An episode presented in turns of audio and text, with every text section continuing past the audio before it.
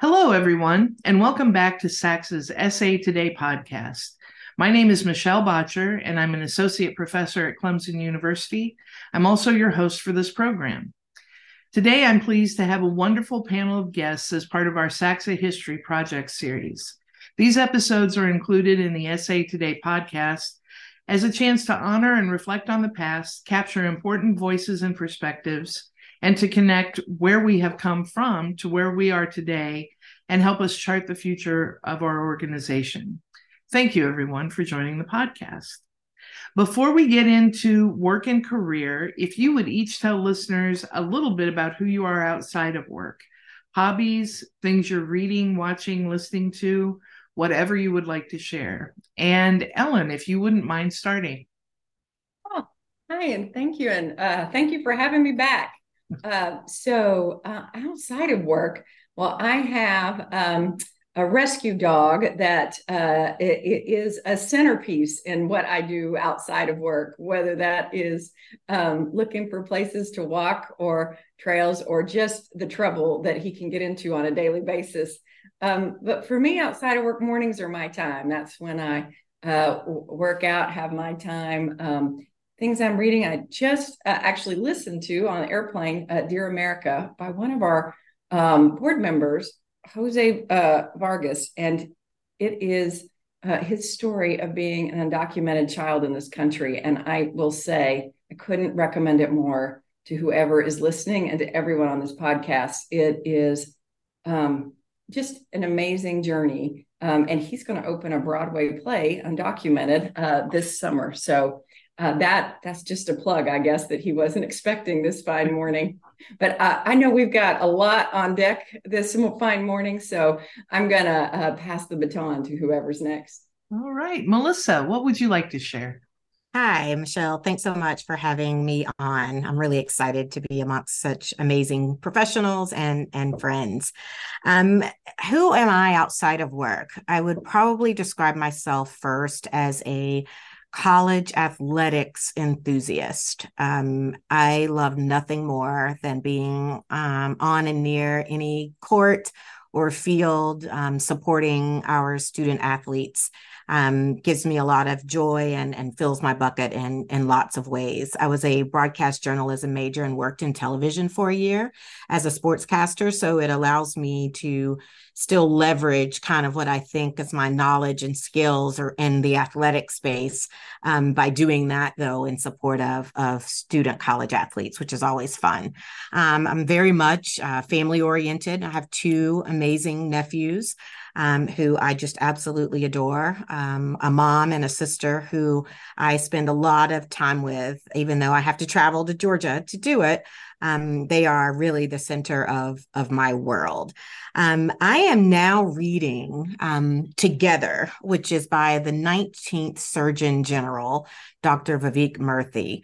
And I heard him at a um, panel on a panel discussion for presidents of institutions across the country um, where we were there to talk about um, health and well-being for students and what are some of the things that we need to do.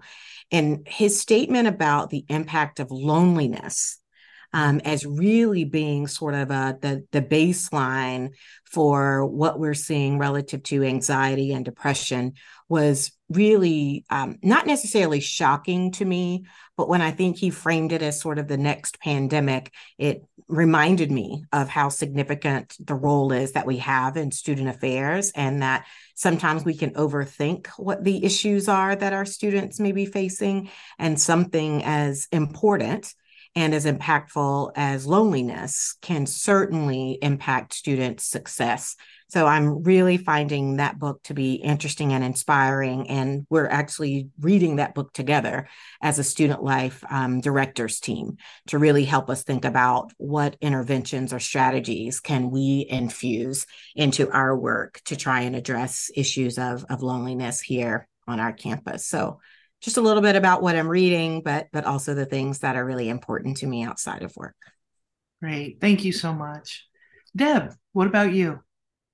So there really will be a dichotomy between what Melissa has been reading, which is very important stuff, and what I have been reading, which is kids' books for my four grandchildren who are under the age of seven. So the, the reading that we do for that is quite a bit different, still enjoyable, maybe not quite as important, other than allows me to have good time with my uh, with my grandchildren. Um, in my spare time, I also um, like to craft, like to go to thrift stores and find those special treasures that are there, like to upcycle furniture. Um, so just a variety of things that allows me to use some of my creativity. Wonderful. Thank you. Tony, what about you? Uh, yeah, um, you know, for me, outside of work, I think of a lot of things that matter. Uh, I love uh, travel, love to read, um, spend an awful lot of time uh, making cards. That's my new obsession is making personalized cards for people and uh, surprising them with a card occasionally.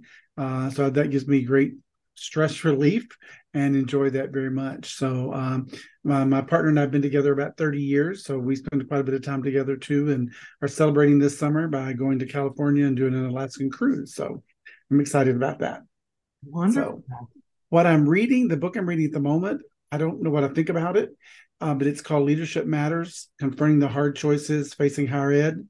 It's by two former college presidents who sort of discuss how institutions need to adapt to the social and economic and political changes that are impacting us in higher ed. It's caused me to think way more than I like to think, um, which I guess is a good book. So I'm about halfway through it. So I'll let you know when I get to the rest of it. Great. Kristin, Hey everyone, uh, great to be with you and great to be amongst this group. Um, in terms of who I am outside of work, um, enjoy cooking. Can't say it's like this natural gift or anything, but enjoy trying new recipes and I'm actually in a recipe ex- text exchange group with a couple uh, family members, which is really fun to be able to try out some new things and um, kind of de-stress after the day and you know with some good tv or music on in the background. Love visiting family. They live far away from uh, where my partner and i live. Um, so love being able to engage with them and travel and and catch up. But thanks to technology you know you can be more part of each other's daily lives um, I totally agree with Melissa. Yay for college athletics. Um, if you're viewing this, it's the NFL draft day. So you'll know ahead of when all of us know how that goes. Um, but it's been really enjoyable. I was raised on NFL football, but in coming to Clemson, learned that it's not exactly the same in terms of rules as college football. So, um, have enjoyed that, um, and also learning a little bit more about golf um, through uh, my husband's uh, love of that game. So that's really enjoyable for a good nap on a Sunday afternoon. Um, in terms of what I'm reading, I'm reading two things right now. Um, the first one that's the good deep stuff is actually inspired by SACSA. Um, the author Ainsley Carey was a speaker um, at our last conference and got that book. And for our region, most likely your institution is listed in this book um, because it's about uh, the disputed monuments, honorees, and symbols on campus. So, very much of an important topic for all of us. So, very much enjoying that and then enjoying this book called Book Lovers that my sister actually gave me for Christmas. So finally um, breaking into this one. So a little bit of a, a chick lit, you know, type of genre. So that's kind of what I'm reading right now. All right. Well, thank you all for that. Um, now that we know a little bit about who you are as human beings, let's talk a little bit about your work and your um, attraction to and journey through student affairs. And Melissa, if you would start us off this time. This is such a fun story. I, I sort of alluded to it earlier that I um, was a communication arts broadcast journalism major um, at Georgia Southern University. And so my dream was to work at Sports Center. This is similar to that, but different. Twenty seven years later, um, uh, it, it, I this was not the the path that I intended, but I think it was the path that was chosen mm-hmm. for me, um, and I'm incredibly grateful for that. Um, as a first generation college graduate, it, there were quite a few people at Georgia Southern who really helped me in terms of shaping my identity, finding pride in my identity as a Black woman. Um, and also being supportive of this first generation person who had no idea how to navigate a college experience um, by making me feel just like everybody else. I was capable to do it and um, was able to to graduate um, from Georgia Southern. Um, as a communication arts broadcast journalism major, I wasn't really sure about what else you can do with that uh, degree other than work in television. Um, what happened for me, though, is that I was able to parlay what I learned through that academic program and certainly some of the um, experiential learning opportunities and working um, at a at a TV station that I would have the opportunity to leverage my skills in admissions. So I started out in student affairs and admissions and, and worked in um, various other roles in, in student affairs before I honestly even knew that I was working in student affairs. Um, positions at Georgia Southern and then at Clemson in 2000, which is actually where I first joined SACSA. Um, so, so lots of, lots of fun history there. Um, as a first generation college student, um, I had no interest in getting a master's degree. I was thrilled to have one mm-hmm. that felt like enough, that was appropriate.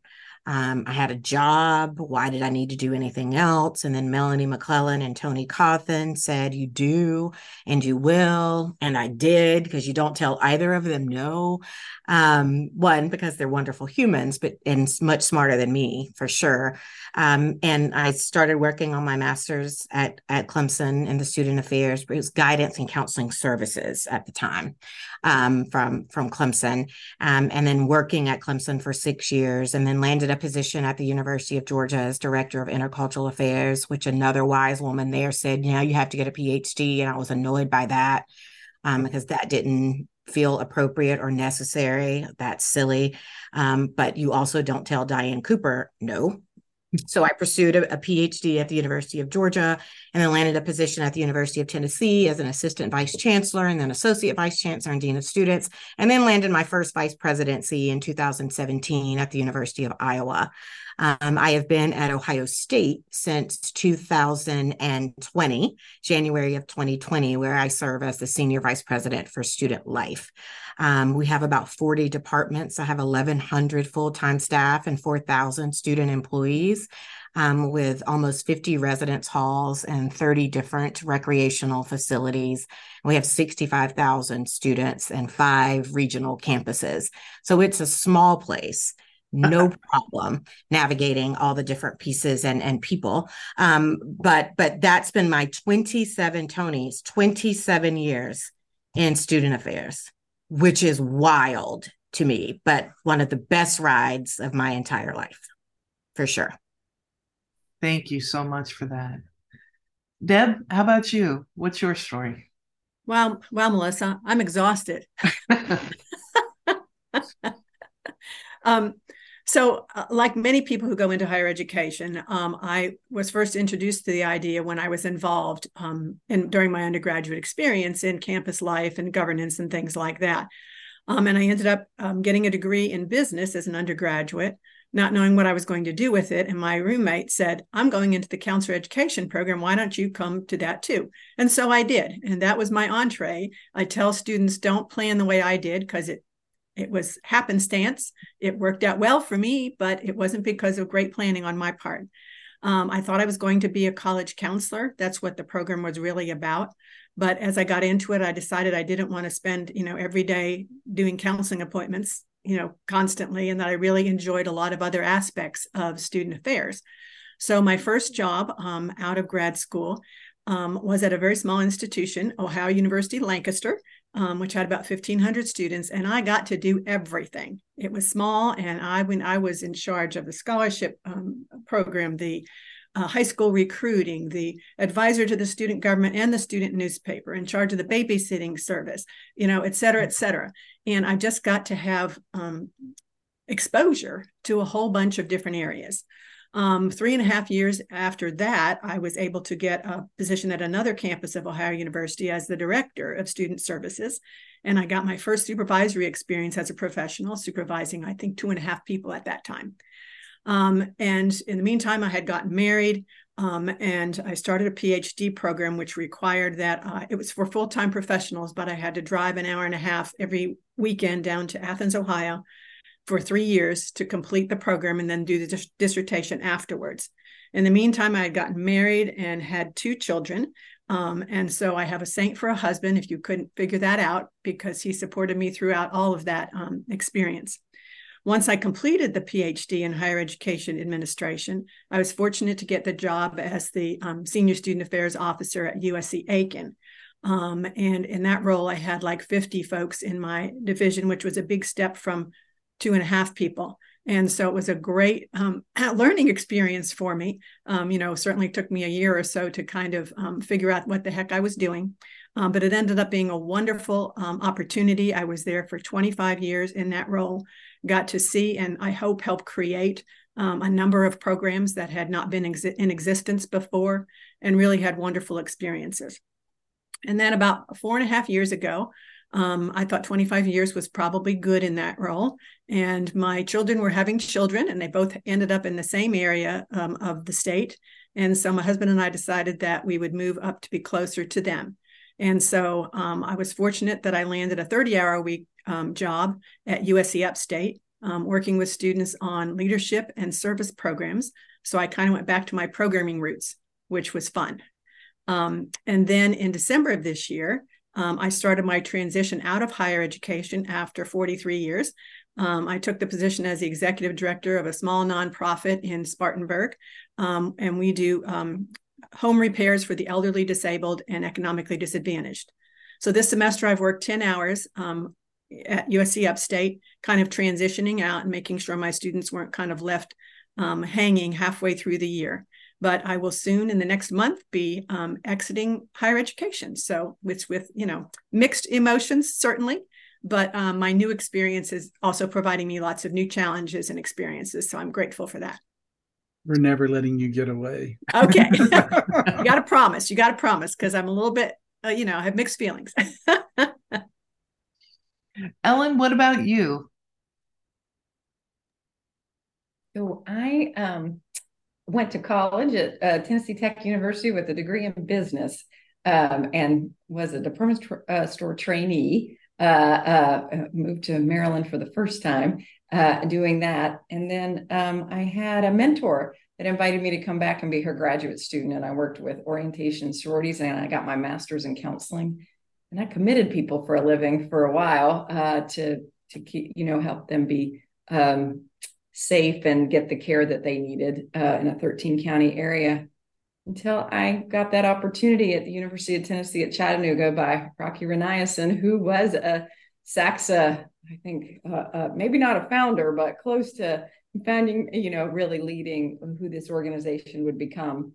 And so I was an assistant dean. I was hired because they needed a woman. I was the only woman on staff and spent 10 years there. And I was underqualified when I went in. So um, I got my doctorate at the University of Tennessee, and um, the state of Tennessee paid for my doctorate, which is so gracious of them, and I have used it well, I think. Um, and um, after 10 years there, I went to Salisbury University as the vice president, and then Old Dominion University, um, and then came out here to Cal State San Marcos to be president out here.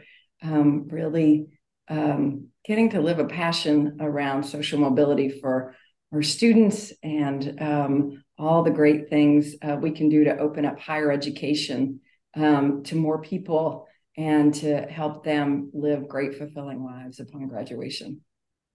Wonderful.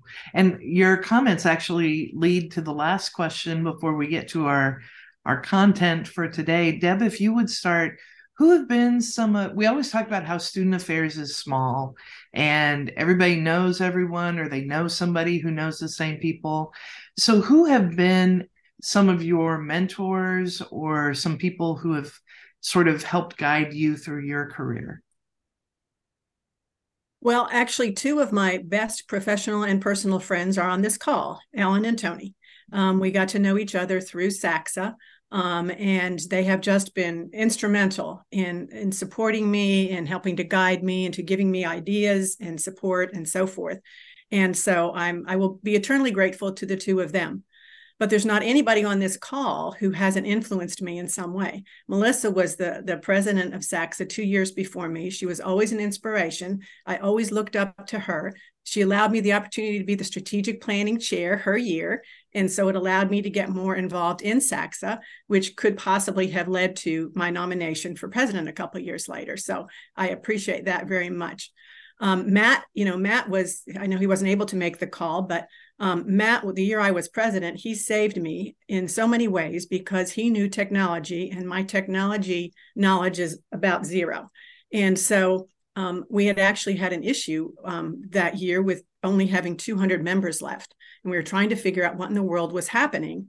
And I figured out that folks were not getting reminder emails that their um, memberships were expiring. And so Matt figured it all out. So Matt played a major role in helping to save SACSA, you know, the year that we um, that I happened to be president. So he um, was really great, um, a great partner as well. Kristin maybe came on a little bit later, but I think she has some skills that are related to Matt's skills. And even though most of my work with Kristin came through Tony, you know, she also um, provided a great deal of guidance. I'm one. I'm I'm the oldest one on this call. I feel certain of that. Um, and I've never believed that mentors um, have to be older than you or people who have more experience than you. Um, I have learned so much from colleagues, from people, from my staff, from you know anyone who has you know a particular skill set or personality traits or whatever that that I can learn from. So that's a long answer, but um, I did want to just kind of make the point that um, anybody can be a mentor and a guide to to anyone. Wonderful. Thank you for that. Ellen, you mentioned a couple of people. Are do you want to say more about them, or are there others you might like to highlight? Well, certainly. I I think um, I have to echo Deb and uh, this uh, uh, podcast Zoom uh, uh, square or rectangle as it is on my screen. Um, uh, you know, Deb and Tony and I we held hands together and walked through the SACSA experience. And you know what Deb is um, portraying is you know they they each uh, brought so many skills that I didn't have um, and uh, helped me also learn patience some days when I didn't have that as well. Um, but but the um, special teamwork there uh, really was magical, and I still learned so much uh, from um, Deb and Tony. And I remember uh, uh, very much echoing on what Deb said. I remember Melissa I had become the local arrangements chair for SACSA in, in Chattanooga, and it was in Myrtle Beach. And I went down and met Melissa, I think for the first time, and she taught me how to be local arrangements chair. She wasn't the local arrangements chair, but she was running things for sure. I think she was registration chair or something like that. And um, she uh, helped me and a colleague I brought with me and um, and helped us really grow uh, into SACSA and into what we needed to do to make sure that the conference was successful next year. And Kristin has always uh, been there, ready to go, ready to help, ready with good ideas, keeping it organized and keeping it running. So I have learned tremendous amount here. I also would say, as I think about SACSA, I have to give uh, voice to Jane Adams Dunford, who I think brought me in the very first time when I uh, was the shy one sitting in the corner. And um, I had met her already through our athletic conference, and she pulled me in. She was she had a whole group around her that she knew and could spend all her time with, and um, she, you know, made sure that I was connected and involved and in the moment. And uh, uh, we uh, did the uh, conference together in Chattanooga, so she is a special one.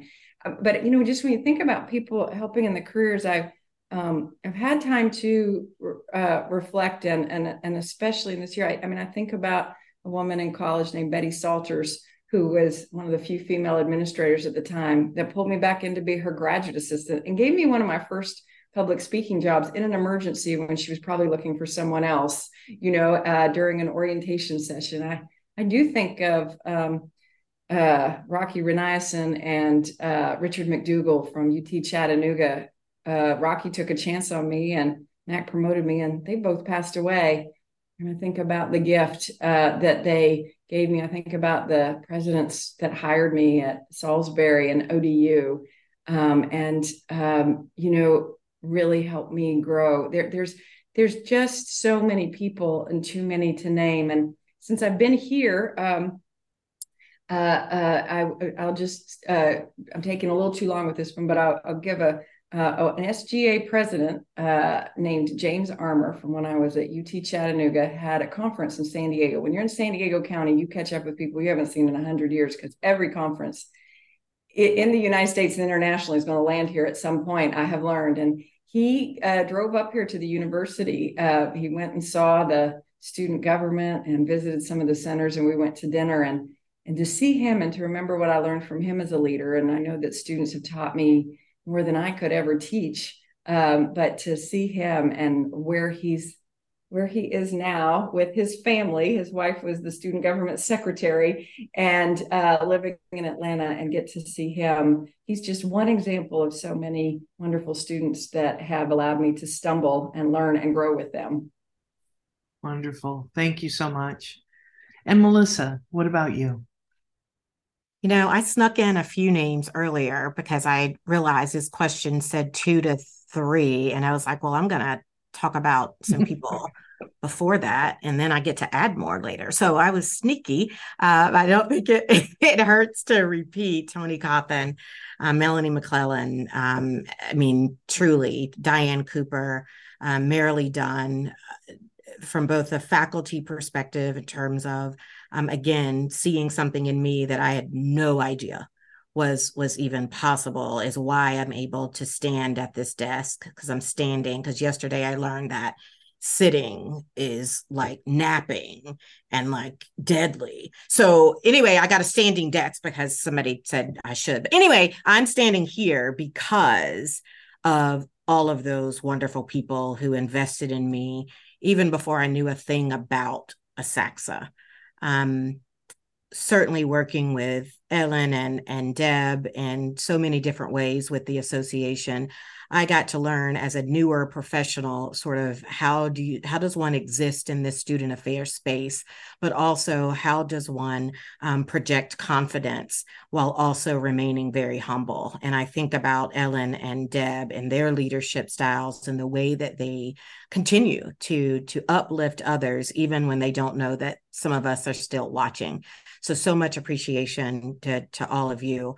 I would probably also add, as, as Ellen did, Jane adams dunford I remember attending my first conference, and Jane reminded me of the proper attire for a conference, which should signal to you that I was not wearing the appropriate attire at the time. But she was also very gentle, as Jane, anybody that knows Jane knows that she can be in a very caring and loving way and still to this day she is someone that i look to not just for style right? I still consult with her in that space too but but also as someone who just genuinely cares for who you are as a human. Um, and and for me praying for me being supportive of me even from long distance um, truly does make a difference. Um, i can't not talk about joe buck and bob glenn um, particularly as I was president of SACSA. And Joe Buck would email me all the time about the conference registration numbers, things that he loved and did not enjoy. Um, but he always did it in a way that said, I care about you as a person and I care about this association. And I think I can do both of those simultaneously and i think i can do those things and and have constructive supportive conversations with you in a way that helps you grow and also um, maintains the importance of SACSA because it meant so much to him. Um, Bob Glenn is still somebody that I call. Um, he is a part of my kitchen cabinet. If I want it straight, I ask Bob. If I don't want it straight, I don't ask Bob. Um, but even when I haven't seen him for years, it can be years, he will reach out to me on Facebook and he'll say, Hey, little sister, uh, what are you up to? You know, and and those kinds of outreach are just and they always come right on time which is even more interesting to me. Um, i'm like you know what? Things are not awesome. Can we just talk about this on facebook and like give me a call or whenever he's going to be in and near a city you know can we get together? That kind of mentorship. And it's not always about an issue at work. It could just be about life. These are people that for the past 27 years have been staples in my career um, along with the students that have taught me so much about who I am, who I could be, um, because we don't always have it fully together, right? We don't, but they can bring out the best in us and they see things in us that we don't see in ourselves. I've been working with student body presidents now for 13 years.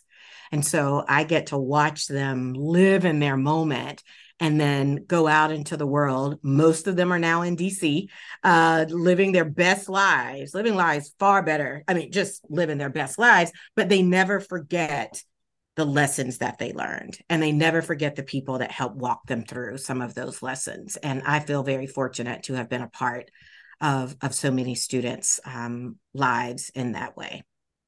I'm sure i'm forgetting people. I'll come back. I'll sneak in a few more later there you go. Or they'll let you know when this airs. Hey, exactly right, Michelle. You just schedule with me. We'll do a follow up. So perfect. Okay. So you all have alluded to this a little bit, um, but can you talk about how and why you first got involved with SACSA? I also feel like listening to your stories, there's probably a who in there as well. Um, and then again, you've touched on this, but what has the role of the organization been for you in your career? Um, to your last comment melissa not just career life more broadly. Um, and at this point whoever would like to start if if you would just talk about your SACSA connection and its meaning for you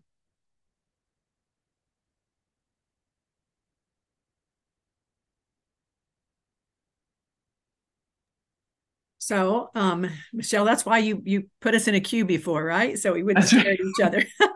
You'll get it. It just takes a minute. Yes. Um, so I moved to from Ohio to South Carolina in 1993 in my new position, and so obviously that was the first time I was I was in the region, and somebody um, at my new place of employment said, "Hey, you ought to check out SACSA."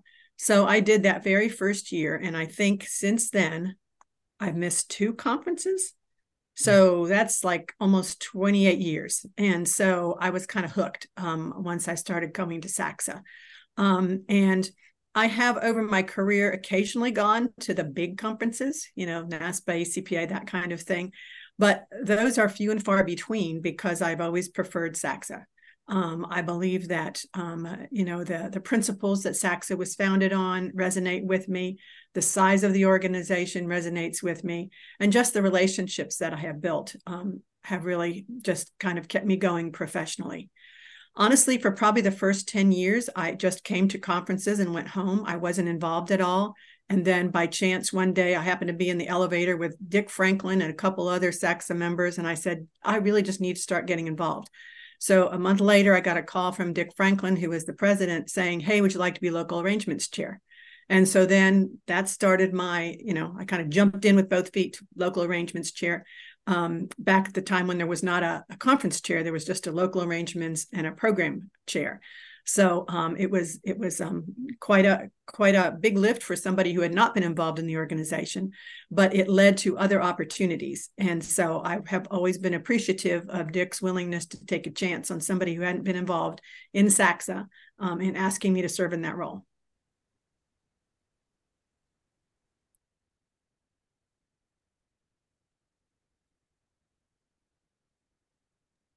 Well, I alluded to it earlier. I do whatever people tell me to do, and and that um, is that rings true for my involvement in uh, professional association. I think it's just really important for me to restate again, as a first generation college graduate who had a plan of working in television, not a plan of working in higher ed and student affairs.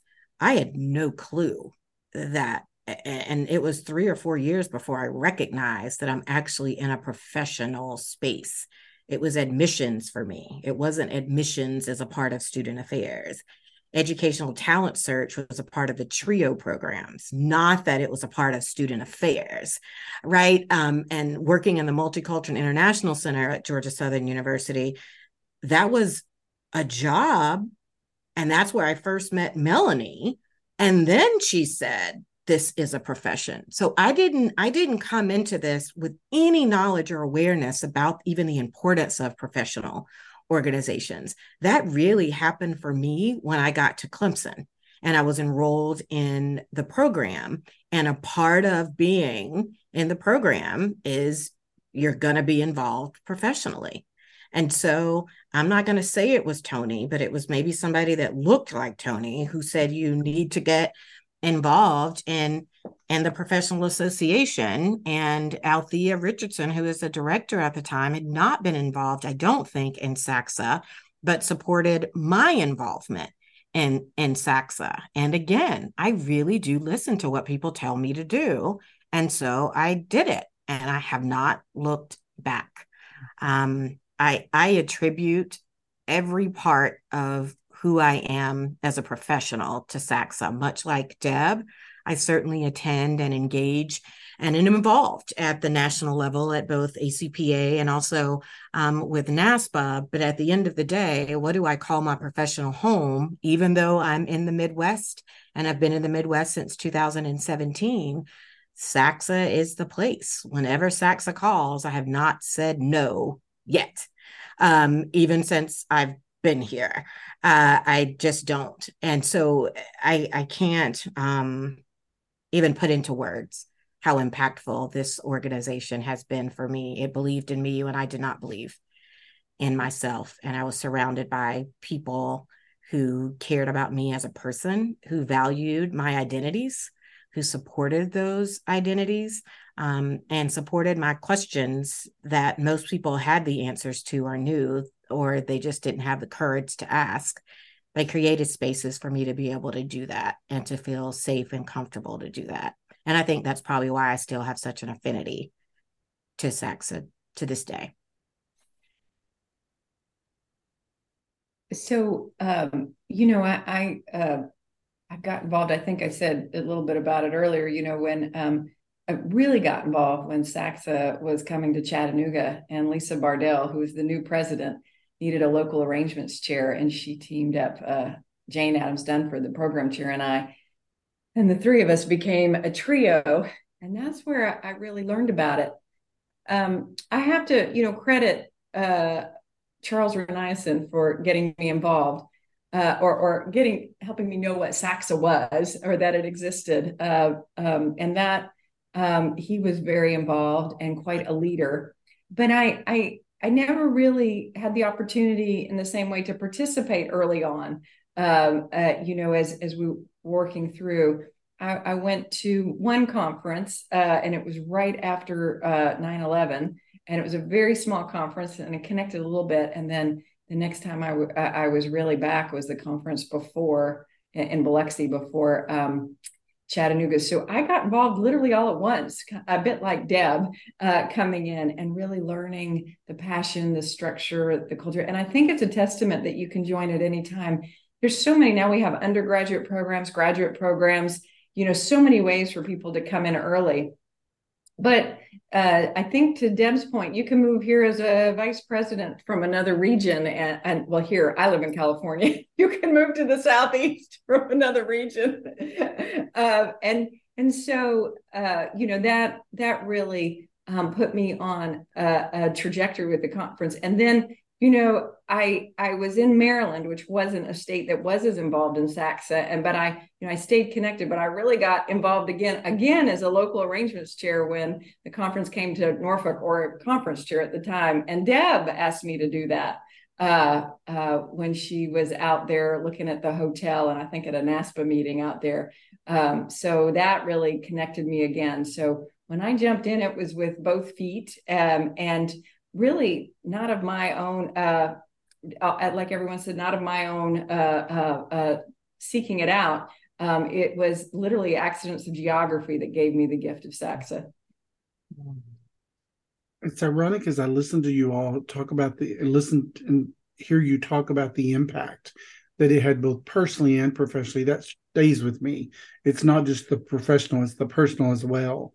Um, you know, y'all were presidents in very different times.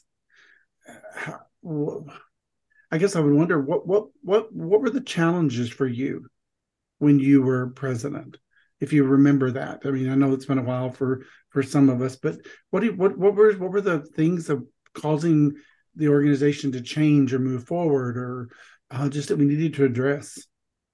Um, if it's okay, I'm going to jump in first, even though I just spoke, because I'm going to have to slip out a little bit early because being the president of the university means sometimes things come up that you just can't. Well, being a vice president of student affairs probably means that even more. But today, uh, that's going to be my story. So I'm going to have to slip out a little early. So I'm going to get started with that one in case uh, we run out of time. I think this might be my last time And, You know, when I became president elect, and it was uh, I think about three years after probably Melissa had been president and and Deb was the president.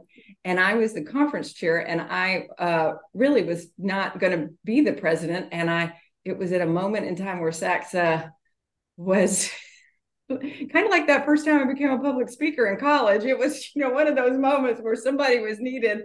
Um, and um, I I was the one that came into the moment uh, at that time and and i it was a scary time. And, i think it goes along with you know the fact that it's such an important volunteer organization that has had probably um, it is as stable as we are in our leadership and membership. And you, so when we go through a recession or a world crisis, I remember going to the conference after 9-11 and I, I, I I think that was a moment for for the association that I fully didn't understand. That uh, Joe Buck and others, you know, worked hard to make sure that this this organization was sustainable. This this moment of love and and I was sitting at a mid-year meeting as president elect, probably stealing a little bit of Deb's story going first. So I apologize, Deb. And understanding what she said earlier is that we had 200 members and not understanding that it was only because of an electronic issue that we only had 200 members, but we had 200 members. And where we were, you know, we were coming off the, the Great Recession and what this meant for our organization uh, and, and that we had to think about things differently or do things differently. I remember sitting there thinking, I do not want to be the president that takes this gift, this precious gift, uh, and and and possibly takes it to its end.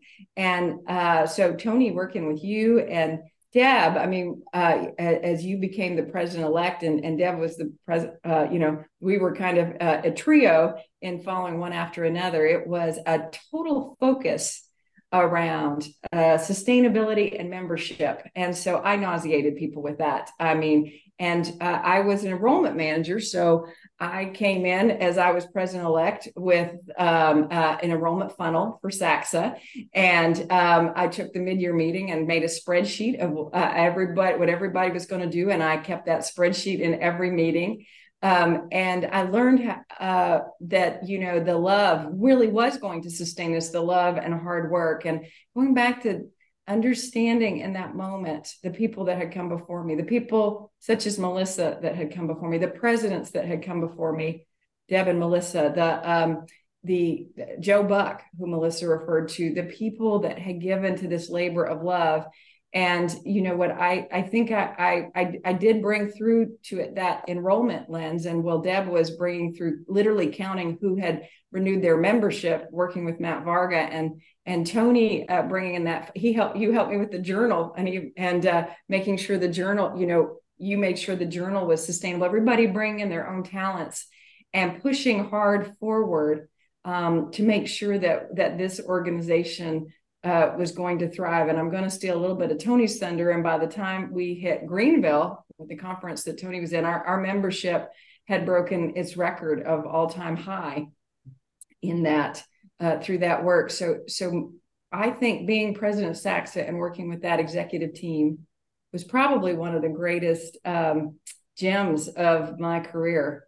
And uh, part of that, the EC at the time, everyone on it was such a special human and individual and the team uh, that went forward. I just had so much gratitude. I also had gratitude for the wonderful folks. One of them is the president elect right now, Don Stansbury at Old Dominion, who who came in uh, uh, and and so many folks I worked with there, Jane Dene, who then became a conference chair later, as well as people that had had been in for many years, like Melissa and Jane Adams Dunford, and you know really everybody putting so much behind it to move it forward. I, I know that uh, at this point, uh, I think probably that is going to be my last moment with you. So I appreciate you letting me come on and ramble through my presidency there. That was a lot of fun and just appreciate being a part of this and getting to be in this special group of people. So thank you so much. Thank you, Ellen. I hope the rest of your day goes well. Me too. Me too. Thank you. Bye, Ellen. Good to Bye-bye. see Bye, Ellen. Yeah, the other thing I would add to that is for those of you who, before Deb and uh, Melissa can share, if you didn't, if you haven't listened to the po- the podcast with uh, Jason Cassidy and Jim Keneally about leading this organization through a pandemic Mhm. and through 9-11, it is powerful. It's, I mean, we've done a lot of these, and that to me was the one that stuck with me of how they led during di- very difficult, difficult times. Um, it was very, very, very interesting to do that. So, sorry, Deb and Melissa, but I want to get that out there for the Thank folks you. listening for sure. So, so Ellen talked a little bit about this. Um, I was the president the year before she was, and at the time I took over the presidency, um, as I mentioned, we were down to 200 members. Our our financial reserves were down a good bit, and I, I like to say I sounded the alarm bell, and then I had a fabulous team, including Ellen. I'm sorry she had to get off because she was she was the mover and shaker that made it happen. Um, she was the conference chair, and also I did ask her to be president elect. I was asked by somebody to ask her, and the person told me she's going to say no. And I'm like, well, just let me try it. And so she agreed to be not only the conference chair, but the president elect. So she was in a dual role that year we went to Norfolk. And, and me being a new president, I was like, oh my goodness, we're going to Virginia where we had like 12 members. And I'm like, how are we going to have a successful conference? Our numbers are down, our, our money is down. How are we going to have a successful conference in Virginia? Well, little did I know the power of Ellen Neufeldt. Um, she actually, I mean, she she like got the whole state to come, just about. I mean, it was our numbers, our Virginia numbers were, um, you know, off the charts, and she got every single person I think who works at Old Dominion involved in the conference planning, and so it was it was just a tremendous experience.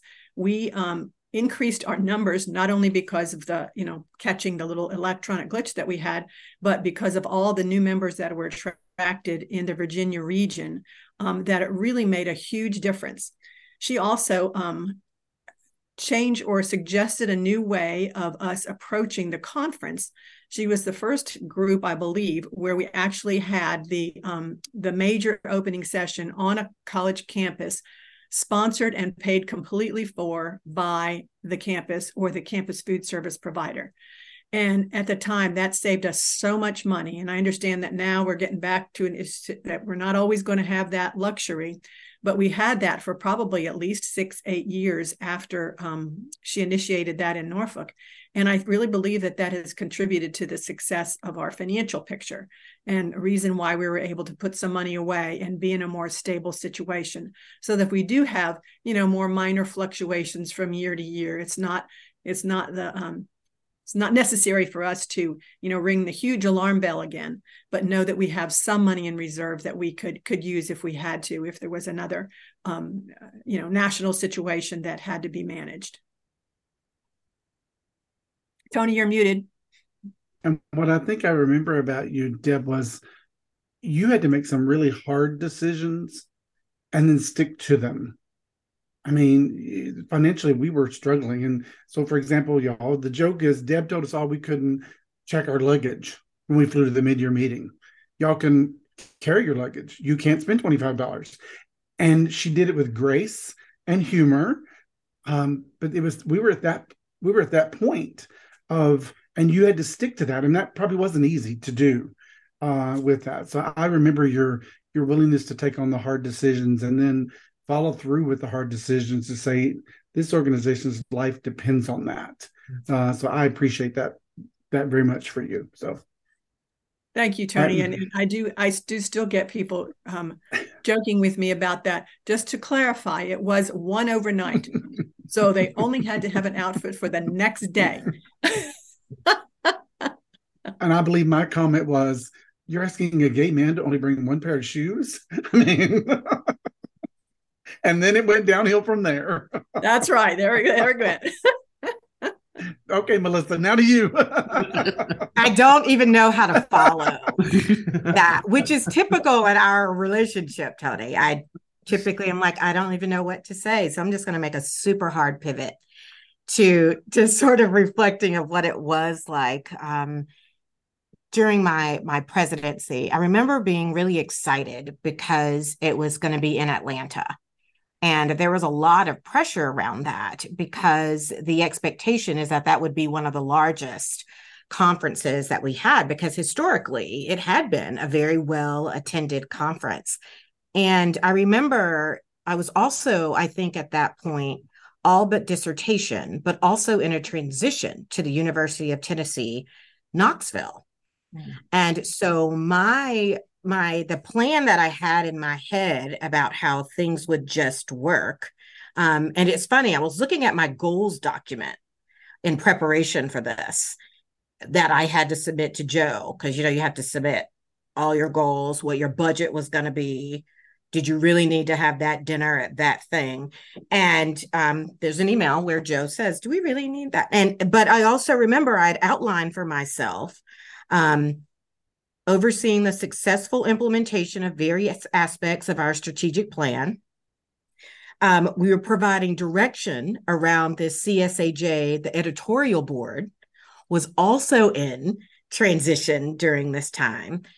I thought it was a good idea to oversee the and have a, a sort of overhaul of the whole website because that seemed super important then, um, and and also at the same time focusing on a membership campaign, all while in transition and also trying to um, think about how do we get people excited about Atlanta, a place that means so much to me, but how do we make sure that we are continuing to bring in newer professionals, making sure that the cost was not prohibitive for a graduate students because SACSA has been one of the only organizations, and, and I mean this sincerely, that has made a concerted effort to think about our graduate and our new professionals when it comes to everything that we do. Do we need to add this meal? We know it's going to add to the budget, but we also know that graduate students may not be able to financially afford a meal in Atlanta or whatever city we were in. And so it was really important for me that we're still able to bring in all the right pieces and at the same time have a conference that um, was successful and success being based not just on the numbers, but the type of experience that people had.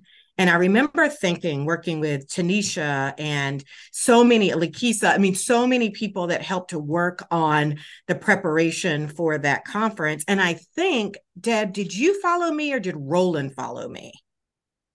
Roland followed you. Roland followed me. And so he was super involved. We were also doing elevating the numbers for the mid managers and the new professional institutes, of which I'd served as program directors at some point, either before or right after that. SACSA has maintained its incredible commitment to graduate and professional students and newer professionals while still creating space enough for all of us more senior people to still feel like it's our association, it's our conference. And I don't think that that is just one president's effort. I think that that's us remaining super focused on the vision and the mission.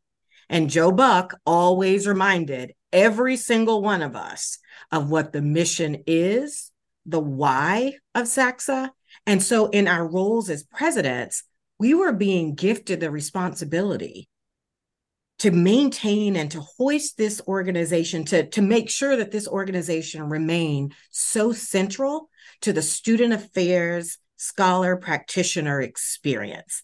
And there was something very heavy about that kind of responsibility, but there was also a lot of joy because everybody that was around that table for SACSA wanted to be there.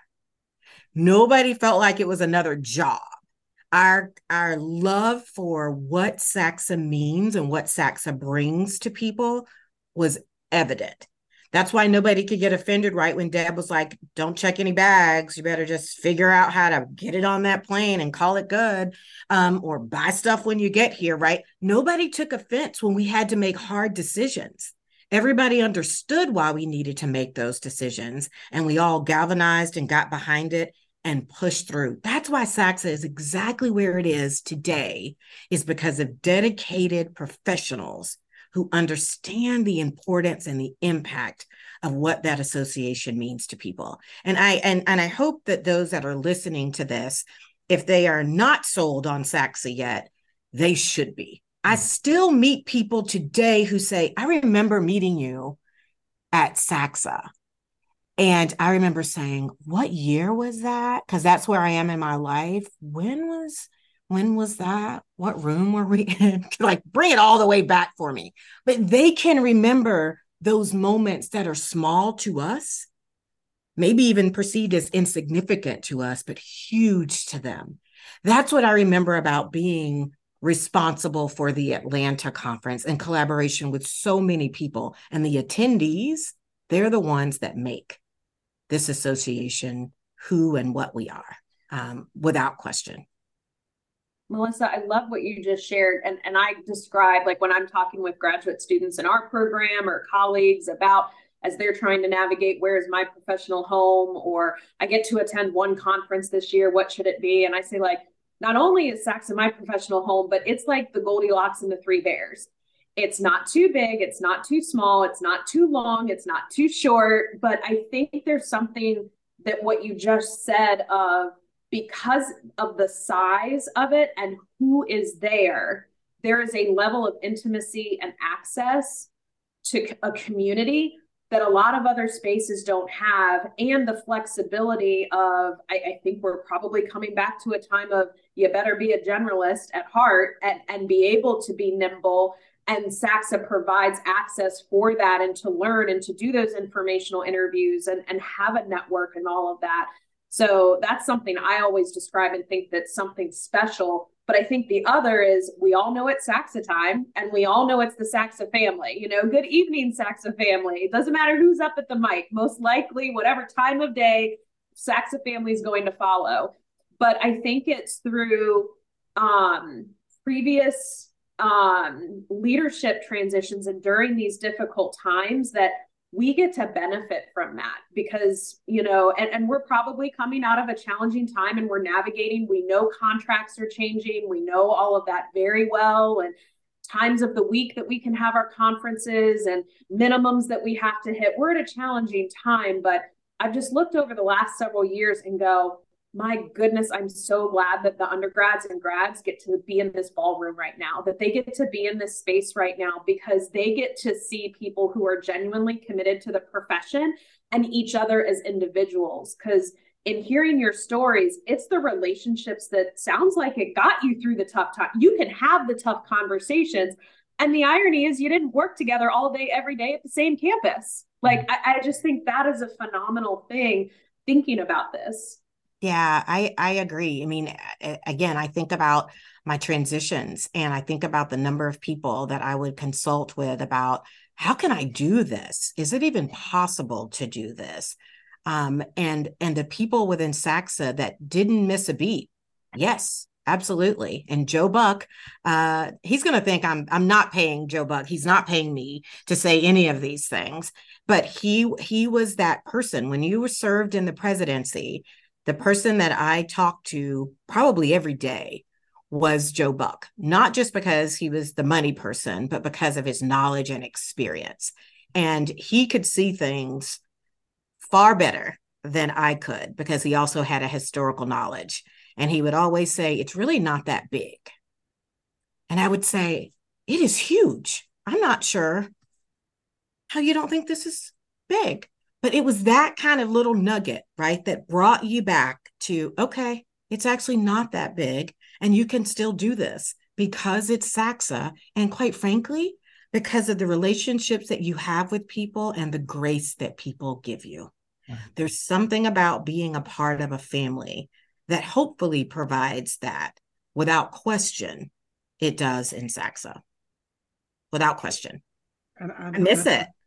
And I think I would hope that goes back to our core values. If you go back to our core values and our mission and our founding, you know, uh, collegiality, collaboration, all those words we live those words. They're not just words on a website that could get lost. So to me, I hope I hope we do that and continue to do that.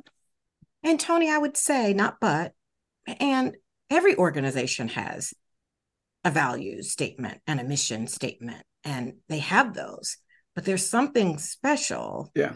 about how it's actually operationalized in SACSA that's just different. And I can't quite put my finger on it, but all organizations have that. Well, but, and I think and I think there are a lot of examples of that. I mean, yeah, you know, Kristin is now the historian, and I was the historian before, but SACSA had a person of color and a woman president before any other major organization. Right, and invited and allowed Black people in particular, yeah, to be a part of the association. Yeah, so it's wow. it, in the is, South, yeah, in the South. that's the mission coming to life, and the yeah, and yeah. living your values coming to life. Yeah. What a just special. And I think almost ironically, like I've gotten to dig into the dissertations and read them and pull out nuggets for each month's SACSA alert. So I've gotten to learn more. But almost you don't have to read it. That if you are sitting in a meeting, you you feel all of those tenets being lived in the questions asked in the priorities made in the allocations like whatever it is it is those tenets are driving every decision that we make to have an experience in a family that is providing something that I would say few other associations are able to do. And back to Melissa's point, it all started with a grad student who had an idea. Sent out some postcards. well, and I think it's really powerful too that so Melissa, you talked about the Atlanta conference. We're about to go back to Atlanta. you gave the keynote last year, I was sitting with grad students when you were speaking, and they left that, right? This is night one. They just got there. They left that going, we got to make sure that we go next year. I mean, they hadn't even had the conference yet, but they felt so sure of what they were going to have based on that first night, based on how people treated them as they were choosing their seats you know and and every organization I've ever been a part of, they say, hey, if you want to get involved, just let someone know.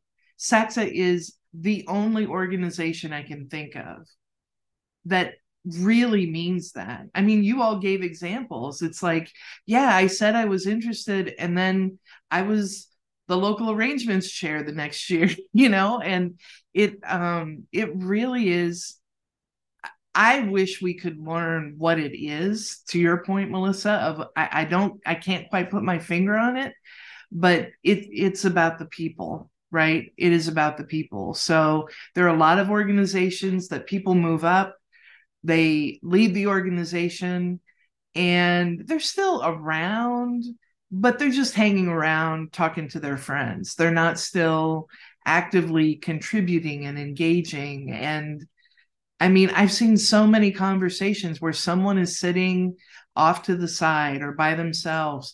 At SACSA, that's not going to last for very long. You know, somebody's going to sit down, talk to you, join you at a table for a meal, and um, and I don't like conferences. So, I mean, when Tony told me SACSA is different, I'm like, whatever, Tony.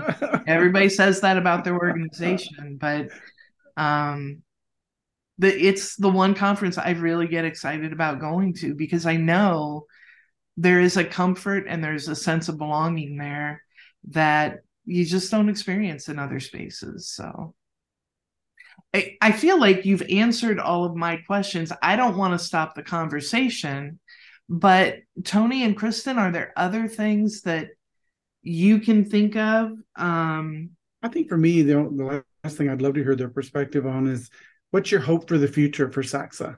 What do you what do you hope happens now? You all laid groundwork.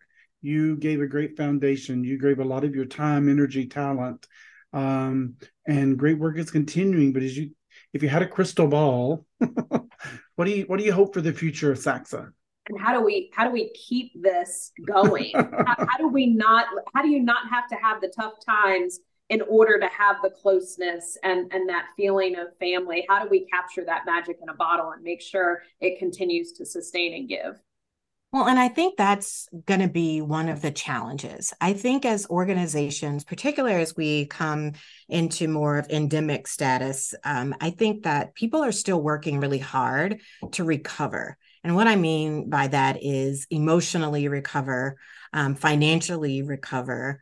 Organizations are thinking more critically about how do we get to pre pandemic numbers? How do we get to, and some of that means increasing cost um, which could directly impact attendance, right? Because inflation has just gone through the roof and people have to make bottom lines and and and also make money. My hope is that we don't try to do anything different other than be exactly who we are.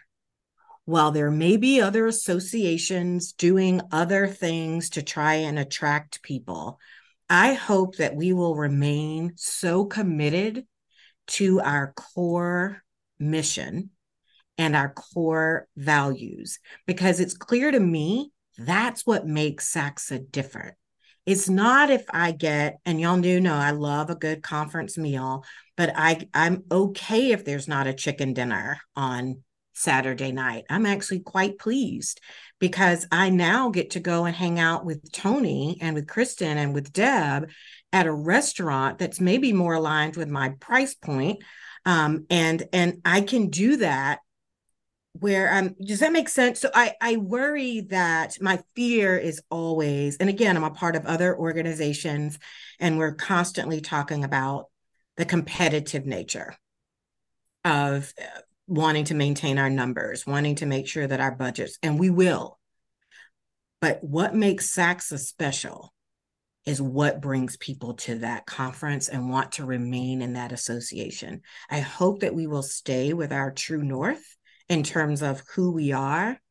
But I also hope that when people attend this conference or engage in our association, they see an innovative organization that is keeping up with what it means now to be a student affairs scholar practitioner, that we are thinking about the new needs of professionals coming into this field, and that we will adapt our old way. And I'm pointing at me for all of our listeners, I'm pointing at me 26, 27 years. They are the future.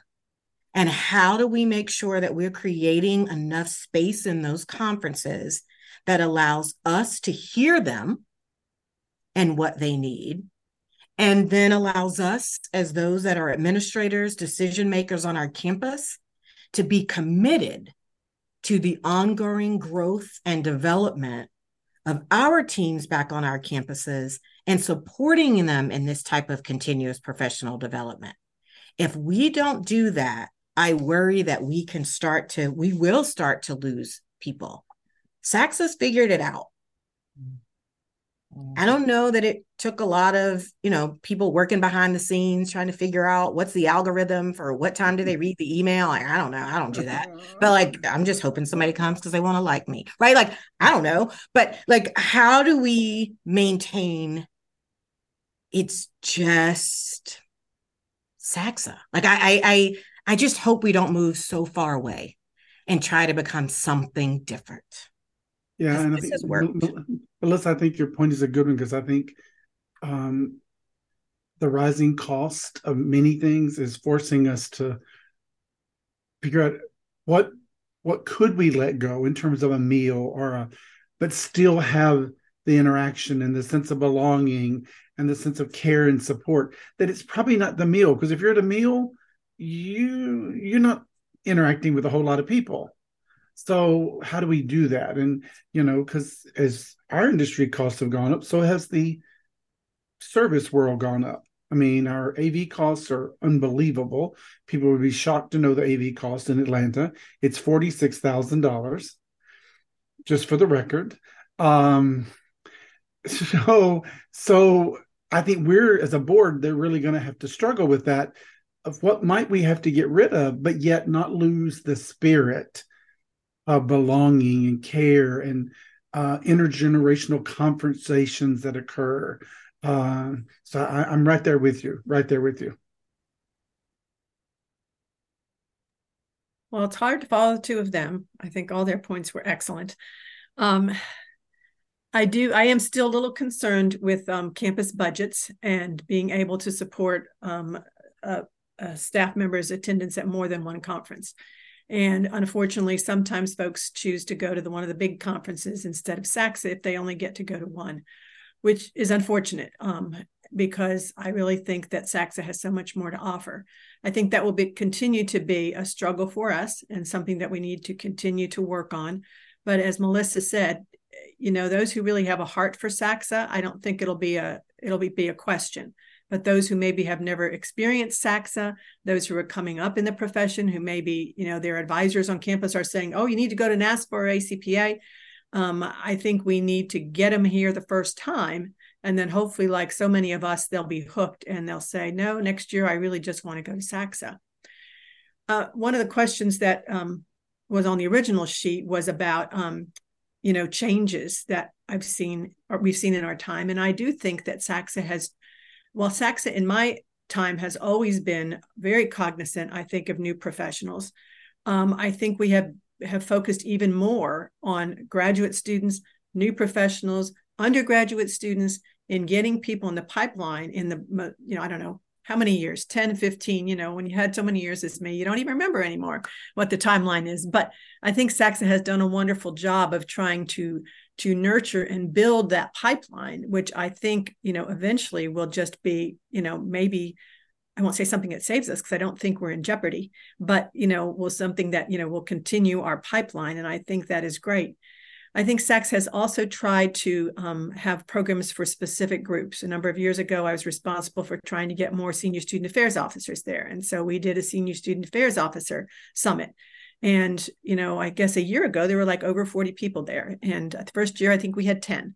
So I do think um, that being innovative, as Melissa said, um, but not leaving our core um, principles um, is is I guess something that we need to continue to do. Not be afraid to make some changes if we think that it's going to to serve us in the long run, as long as we're sticking with our our primary principles. I love what you both shared. And Melissa, going back to the book that you read around the concept of loneliness, where SACSA can be a a helpful agent in that and and help um, people have that network and the I need to talk to someone who's not on my or not at my institution, who's too close to it, who you know, and be able to provide that in perspective again across functional areas and, and, and across pieces and Deb, to your point about the pipeline and realizing that during everyone's modified operations, the organic conversations that were happening in hallways or somebody that just the student that comes in and plops down on a couch and then all of a sudden this amazing that all went away, you know, when you log in and out of Zoom or Teams or whatever platform your campus was using. A lot of that is happening. So between those two things and being able to articulate that that this is a genuine community um, could go a long way for us sustaining who we are, how we were founded, who we should continue to be. It's more of just figuring out some of the minor logistics um, that can kind of help out with that. But it can go a long way to helping out with some of that loneliness. Mm-hmm. I think about uh, Melissa, you said earlier being gifted the responsibility of supporting graduate students and newer professionals. And again, I just don't feel like that's the way most organizations function. There can be so much more ego in terms of people moving into leadership roles. And you know just think about walking through the lobby of where whatever hotel. I have seen in some spaces groups close up when someone walks by.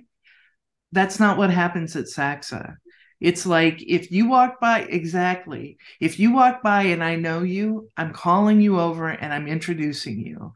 And mm-hmm. so, I mean, I guess the negative part is if you're trying to get somewhere, everybody's trying to call you into a conversation. It's like, I appreciate it, but I really got to go find the restroom right now. So I'll be back. But, um, but that, that mentality and that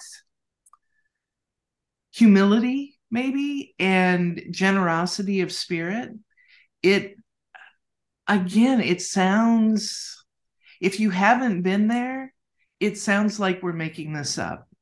It just sounds like, yeah, I just don't like like my response to Tony.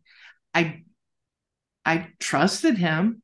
I just didn't think he knew me well enough to know how much I don't like conferences. But it isn't it isn't a conference. It's a reunion is what it is.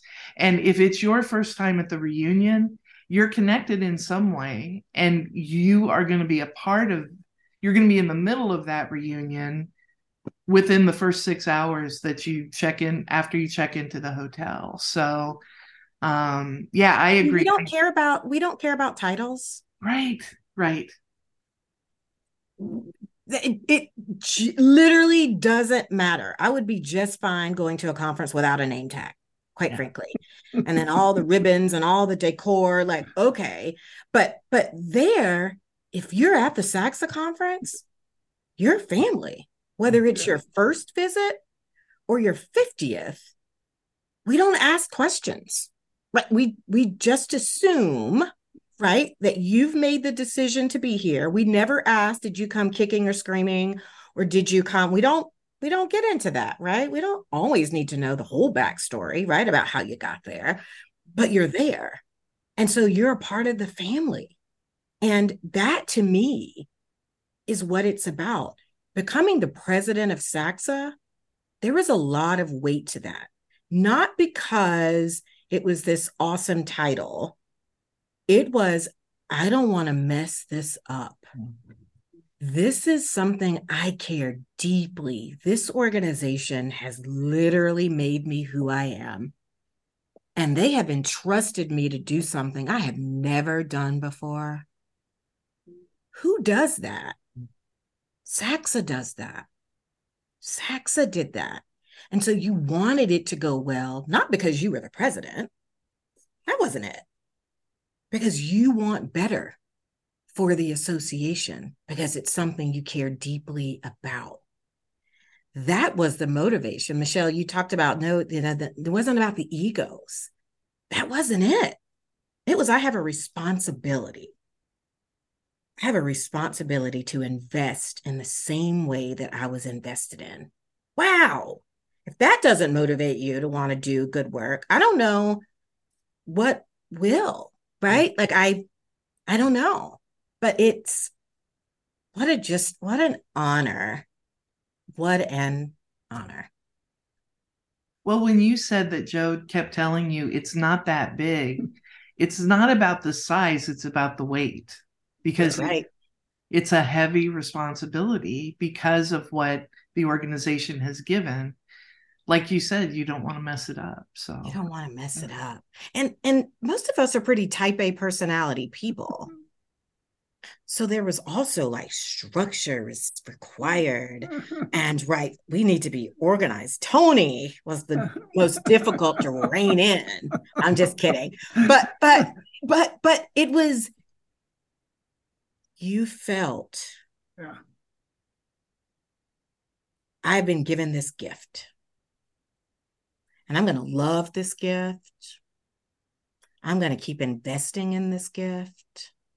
I'm going to make sure it's the best it can be for everybody that comes behind me because I want everybody to know how special this association and to have part of the gift for themselves are. too because yeah. know what it gave to us and to go yes. I want a professional out there to not have this network this um you know helping to get rid of the self-doubt and the imposter syndrome and you know all the things like it can do yes. so much. If i don't take care of it it can't do that for someone else and that would just hurt too much. That's right.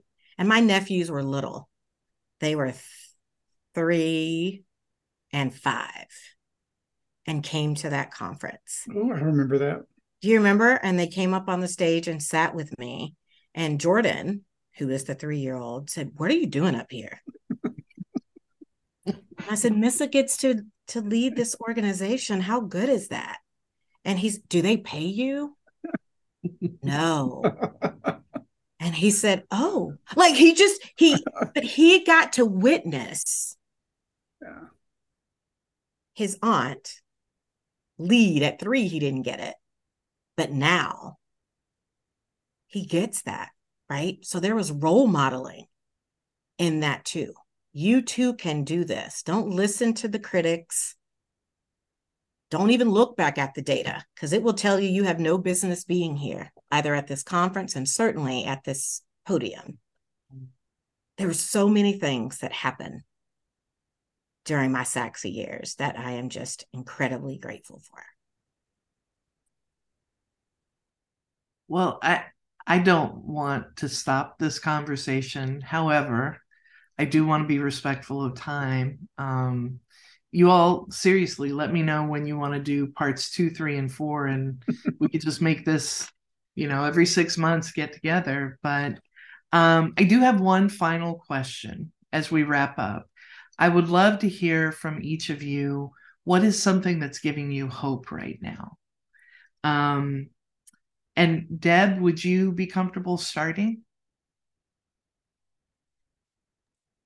Sure. Are you talking about hope for the profession, hope for SACSA? Can be either or both, whatever whatever's speaking to you right now. Well, I guess for me personally, after 43 years of working in higher ed, I am I am exiting, perhaps, um, but at least at this moment I am.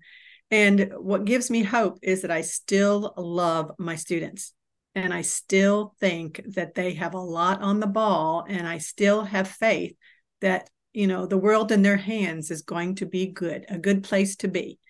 And so, you know, you can say all you want about generational differences I mean, I still work with 18 and 19 year olds who I think are fabulous and they they don't mind being around me, you know, at least sometimes. Um, and I just think it's it's it's wonderful because I have faith that things will continue to go well in our world because we have such great young people. I sound like I'm 103. We have such wonderful young people coming up, but um, I do really feel that way. Thank you so much. Melissa, what's your hope? I am hopeful. Um, my favorite time of year is convocation and commencement. And as I approach commencement on Sunday, next Sunday, May the 7th, I can recall so many of the challenges that those students had during their time here and what it must mean to them and their families to walk across that stage. Mm-hmm. And how honored am I to have been a part of some of their journeys to help them be able to move into the next phase of their life. I'm hopeful because they made it through some of the most challenging three years that 18 to 22 year olds have ever had to navigate. And they did it. And they're going to have a degree from Ohio State as a testament to those efforts. Everybody may not know their whole story of how they got there, but that day is incredibly special. Thank you. Um, Kristin, what about you? Um, I think something kind of similar to that. Um, so I have the the privilege, one of the many other duties as assigned, you know, because it makes sense for your director of assessment to help out with the GA recruiting and selection process for the master's program. But I wouldn't have it any other way. I was so ex- excited to be asked to do that a year and a half ago. So finishing up this second rotation and being at the um, closing program with our candidates considering the next steps in their journeys and our current students, one of our current grads said, I really missed this. And this feels like a rededication to why I'm here at Clemson, why I'm here in this profession and what I'm doing and, and everything. And I knew that something was missing when things were virtual. You know that those students who are second year graduate students getting ready to enter the profession, Melissa, to uh, your point about our bachelor students and, you know, whatnot, finishing their journeys, theirs is very similar, very disrupted. And bless them, they entered this field on a hope, women, and prayer and a very strong relationship with someone because the organic stuff wasn't there that was so incredibly cool and that they felt that they knew how to plan as silly as it sounds an in-person experience that had a purpose but it also allowed them to rededicate themselves. So i know we get that feeling going back to SACSA or another you know family reunion or whatever it happens to be but the fact that we can even do that in our own rituals and rites of passages and the different things that we have on an annual basis and to know that those that are entering the field are starting to have some of that in a way that it felt very different for so many years was awesome. Like there may have been tears. It was really sunny. I was wearing sunglasses. Who knows? But that was just a, a really cool thing and went, this is all worth it. And Tony, what about you? Yeah, mine, mine was very much what Melissa said. Um, I was going to talk about graduation because I think it is a time of hope. Uh, and I think for me, when I think about graduation, I, I, I appreciate Melissa's the struggle the students have seen, but I also think of hope that they will go out and change the communities in which they live in. That um, that they've been given a gift, and they've been given a challenge, and they've been given a almost a commitment to go out and um, you know the degree has sort of been uh, their certification, uh, but it's really a certification to go change the world and I have hope that they will go change the world in big ways, small ways, little ways, impactful ways, whatever way. But I, that's what graduation is for me. It's the hope that they will have better lives, but they will also change the communities in which they work and play and live. Uh, and actually, my SACSA um, alert letter for the next issue is on graduation, which is ironic, uh, and about celebrating graduation and the history behind graduation. Great. Well, I want to thank everyone on the call today and Ellen, who had to step away, um, taking time. And you, this is another way of giving back and working to continue to sustain the organization. But there's a lot going on in the world. And so I know that time is a limited resource. And I just want to thank you all for your time today. And most especially for your insights and your stories. Today's SA Today podcast is brought to you by SACSA, and we thank them for their support. Don't forget that there's still time to submit a proposal for SACSA this fall. Submissions are open until June 20th. SACSA 2023 is November 4th through 6th in Atlanta, Georgia. We welcome presentations on innovation, new solutions, research, and current trends. In addition to concurrent and poster sessions, this year, SACSA welcomes PechaKucha presentations. Check out the SACSA website for more details. I just want to add to that if you're listening, share this episode with two or three or four people who haven't been to SACSA or who haven't been to SACSA in a while or undergraduate or graduate students who are trying to find their place.